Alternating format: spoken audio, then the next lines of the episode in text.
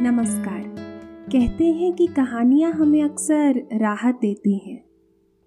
ये कहानियाँ या तो किसी की कल्पना का हिस्सा होती हैं या किसी की ज़िंदगी की सच्चाई बयान करती हैं।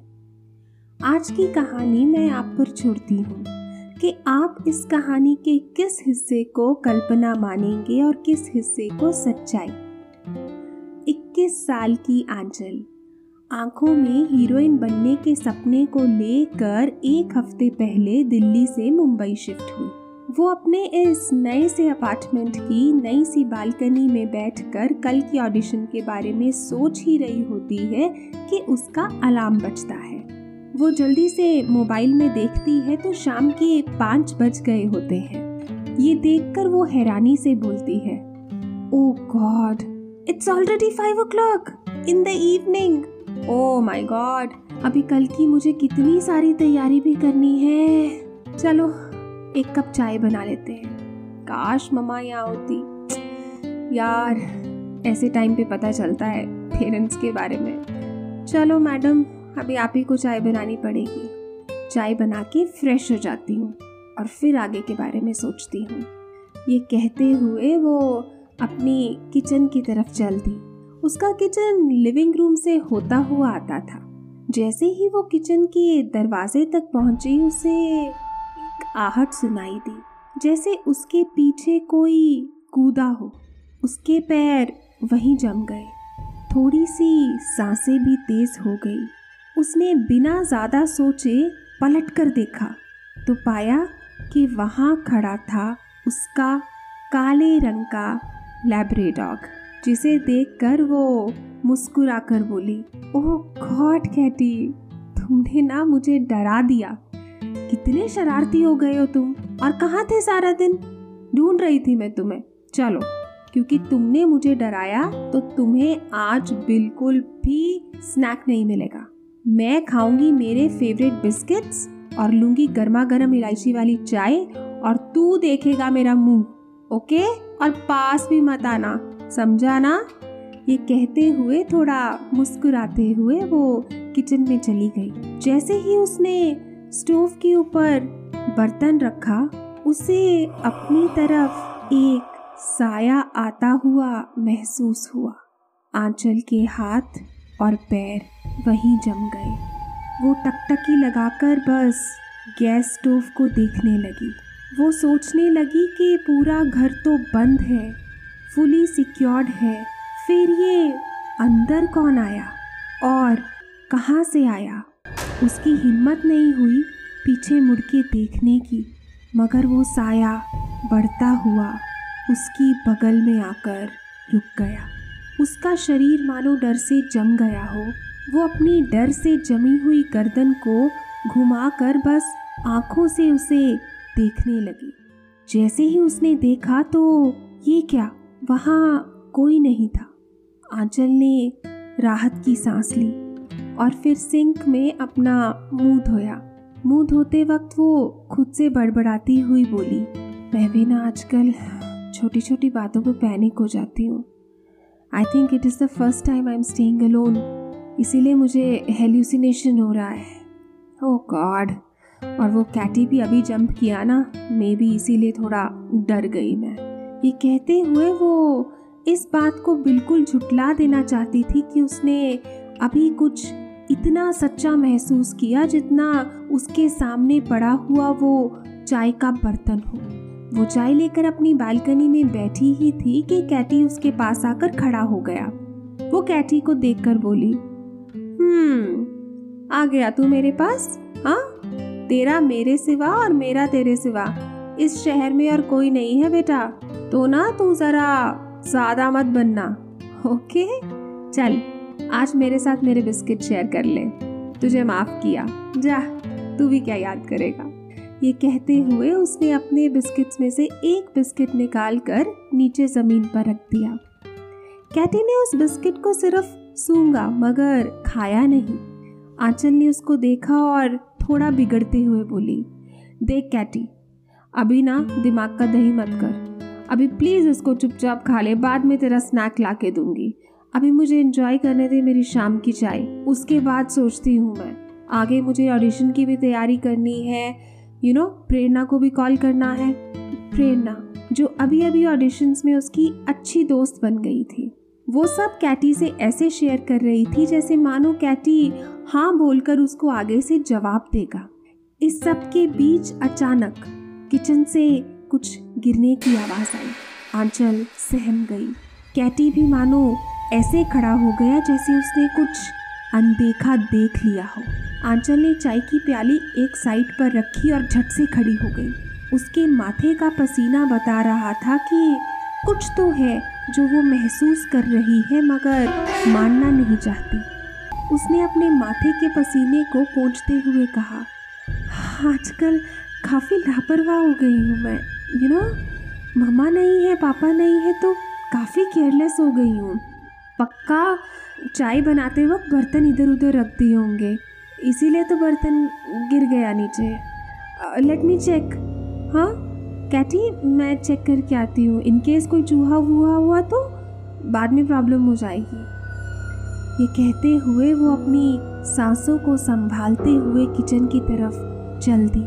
उसका एक एक कदम मानो एक एक युग के बराबर उसे लग रहा हो। जैसे ही वो किचन में पहुँची तो उसने देखा कि वहाँ ज़मीन पर एक कटोरी पड़ी हुई है। मगर हैरान कर देने वाली बात यह थी कि वो कटोरी खाली नहीं थी। उसमें पानी जैसा कुछ चमक रहा था। आंचल ये देख कर हैरान हो गई, क्योंकि बर्तन तो नीचे गिर सकता है। मगर बर्तन के अंदर पानी भरकर कौन चला गया? ये उसकी समझ में नहीं आ रहा था। वो उसी कटोरी के सामने बेसुध सी बैठ गई। वो समझ नहीं पा रही थी कि ये सच्चाई है या महज उसका भ्रम। उसने हाथ बढ़ाकर उस तरल पदार्थ को छूना चाहा, जो उस कटोरी में चमक रहा था। मगर जैसे ही उसका हाथ उस कटोरी तक पहुँचा उसके अपार्टमेंट की बेल बजी। आंचल एकदम सहम गई और बेल की आवाज़ ने मानो उसके शरीर की बची कुची जान भी निकाल दी। वो सब कुछ वहीं छोड़कर झट से खड़ी हुई। दरवाज़ा खोलने से पहले उसने की होल में झांकना ज़रूरी समझा। जैसे ही उसने की होल में झांका तो देखा कि एक औरत खड़ी है, जिसने काले रंग की साड़ी पहनी है, काली बिंदी। काले बाल। ऐसे लग रहा था मानो काला बादल खुद को इस औरत के रूप में समेट कर दरवाजे के उस पार खड़ा हो। आंचल थोड़ा घबराकर बोली कौन है? हुज दिस और फिर उसने की होल में देखा। उस औरत ने मुस्कुराकर आंचल को की होल से ऐसे देखा जैसे वो जानती हो कि आंचल उसे वहीं से देख रही हो। वो कुटिलता से मुस्कुराई और कुछ नहीं बोली। आंचल ये देखकर घबरा गई और छट से की होल से पीछे हटी। कुछ देर तक जब कुछ हलचल नहीं हुई तो आंचल ने फिर से की होल में देखा। मगर ये क्या? वहाँ तो कोई नहीं था। उसने झट से मेन डोर खोला और कॉमन एरिया में आकर खड़ी हो गई, क्योंकि उसके घर के सामने सिर्फ़ एक ही घर था जो तब से बंद था जब से वो यहाँ से शिफ्ट हुई है, वो घबरा गई। वो यहाँ वहाँ देखने लगी तो कोई नहीं था। इतने में उसे एक तीखी दुर्गंध आई, जैसे कोई जानवर आसपास मरा हो। आंचल को कुछ ठीक नहीं लगा और वो छट से घर में वापस आ गई। उसने आकर कामते हाथों से अपना दरवाज़ा बंद कर लिया। उसने झट से मेन गेट पर सिक्योरिटी को कॉल किया। सामने से आवाज़ आई, hello, main gate security? Aanchal ने घबराते हुए कहा भैया मैं एन एम सिक्स ए से बोल रही हूँ टॉप फ्लोर मुझे मुझे पूछना था कि मेरे घर के बाहर अभी अभी कोई औरत आई थी। आ, क्या बता सकते हैं कि वो कौन थी? आ, मैं इससे पहले दरवाज़ा खोलती वो वो चली गई। सिक्योरिटी गार्ड कुछ सोचकर बोला N M six A madam, आपके ब्लॉक के नीचे मदन सिक्योरिटी गार्ड है। उससे मैं पूछकर आपको बताता हूँ। वैसे आपके ब्लॉक में सिर्फ़ दो ही घर ऑक्यूपाइड है तो मुझे लगता है शायद वो गलती से दूसरे को मिलने आई होंगी और आपके पास आ गई होंगी। इस पर आंचल ने राहत की सांस भरते हुए कहा, ओह, थैंक गॉड, हमारे ब्लॉक में सिक्योरिटी गार्ड है। आप प्लीज़ भैया उनसे बात करके एक बार मुझे बताइए कि वो कौन थी? गार्ड ने ओके मैम बोलकर फ़ोन काट दिया। आंचल ने जैसे ही फ़ोन वापस रखा, उसे किचन में पड़ी उस कटोरी की याद आ गई और वो फिर से डर गई।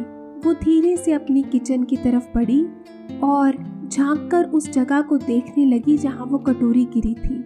मगर वहाँ का फर्श तो ऐसे चमक रहा था जैसे अभी अभी किसी ने सफ़ाई की हो।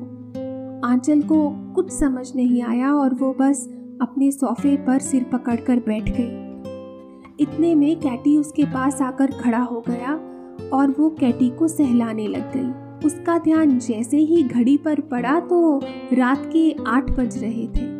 वो कैटी को देखकर बोली, ओ गॉड, आठ बज रहे हैं। इतनी जल्दी? ओ माई गॉड हाँ कहती कैटी मैंने आज कुछ भी नहीं बनाया है खाने को और खाली पेट मुझे नींद नहीं आती है। यू नो ना? चल, एक काम करती हूँ। आज किचन में जाने का मन नहीं कर रहा। पता नहीं क्यों। कुछ अजीब सा ही लग रहा है। क्यों रिस्क लेना ना एवी चल, आज ना फ़ूड ऑर्डर करते हैं। खाना ऑर्डर करके हम आराम से खा के सो जाएँगे। फिर सुबह शार्प नौ बजे मुझे ऑडिशन के लिए पहुँचना है। ये बोलकर वो अपने मोबाइल में फ़ूड डिलीवरी एप्स पे खाना ऑर्डर करने लगी। फ़ूड डिलीवरी बॉय ने उसको एक पार्सल देते हुए बोला मैम आपका खाना। आंचल ने थैंक यू बोला तो वो लड़का सामने से बोला मैडम रेटिंग देना मत भूलना प्लीज़ ये सुनकर आंचल मुस्कुराई और हाँ में सिर हिलाया। जैसे ही वो लड़का लिफ्ट के पास पहुँचा तो आंचल को एक बार फिर वही तीखी दुर्गंध आई। जैसे ही उस लड़के ने लिफ्ट का बटन दबाया तो आंचल ने देखा कि एक काला साया उस लड़के के ऊपर मंडरा रहा था। जैसे कोई बादल हो, जिसका कोई आकार नहीं हो, वो बार बार अपना आकार बदल रहा था। ये देख कर आंचल के होश उड़ गए। इससे पहले कि वो उसे कुछ कह पाती, लिफ्ट का दरवाज़ा बंद हो गया और लिफ्ट नीचे की ओर चल दी। वो दुर्गंध अब और तेज होने लगी और आंचल छट से अपने घर के अंदर आ गई। उसने दरवाजे को लॉक किया और वो सन्न सी खड़ी थी। उसे समझ नहीं आ रहा था कि उसके साथ हो क्या रहा है। एक हफ़्ते तक तो सब ठीक था। फिर अचानक आज ये क्या हो रहा है? क्यों हो रहा है? ये किस्सा क्या है? कहाँ से शुरू हुआ? और कोई है या सिर्फ़ मुझे ही लग रहा है। ये सब ख्यालों में उलझी हुई, वो खाने को वही टेबल पर रख कर अपने बेडरूम में जाकर लेट गई और इंतज़ार करने लगी अगली सुबह का। मगर एक बात तो तय थी कि कुछ तो था जो अब उसकी ज़िंदगी में दस्तक दे चुका था। उसका मकसद क्या था? और वो गलती से आया था या आंचल ने उसे गलती से बुला लिया था?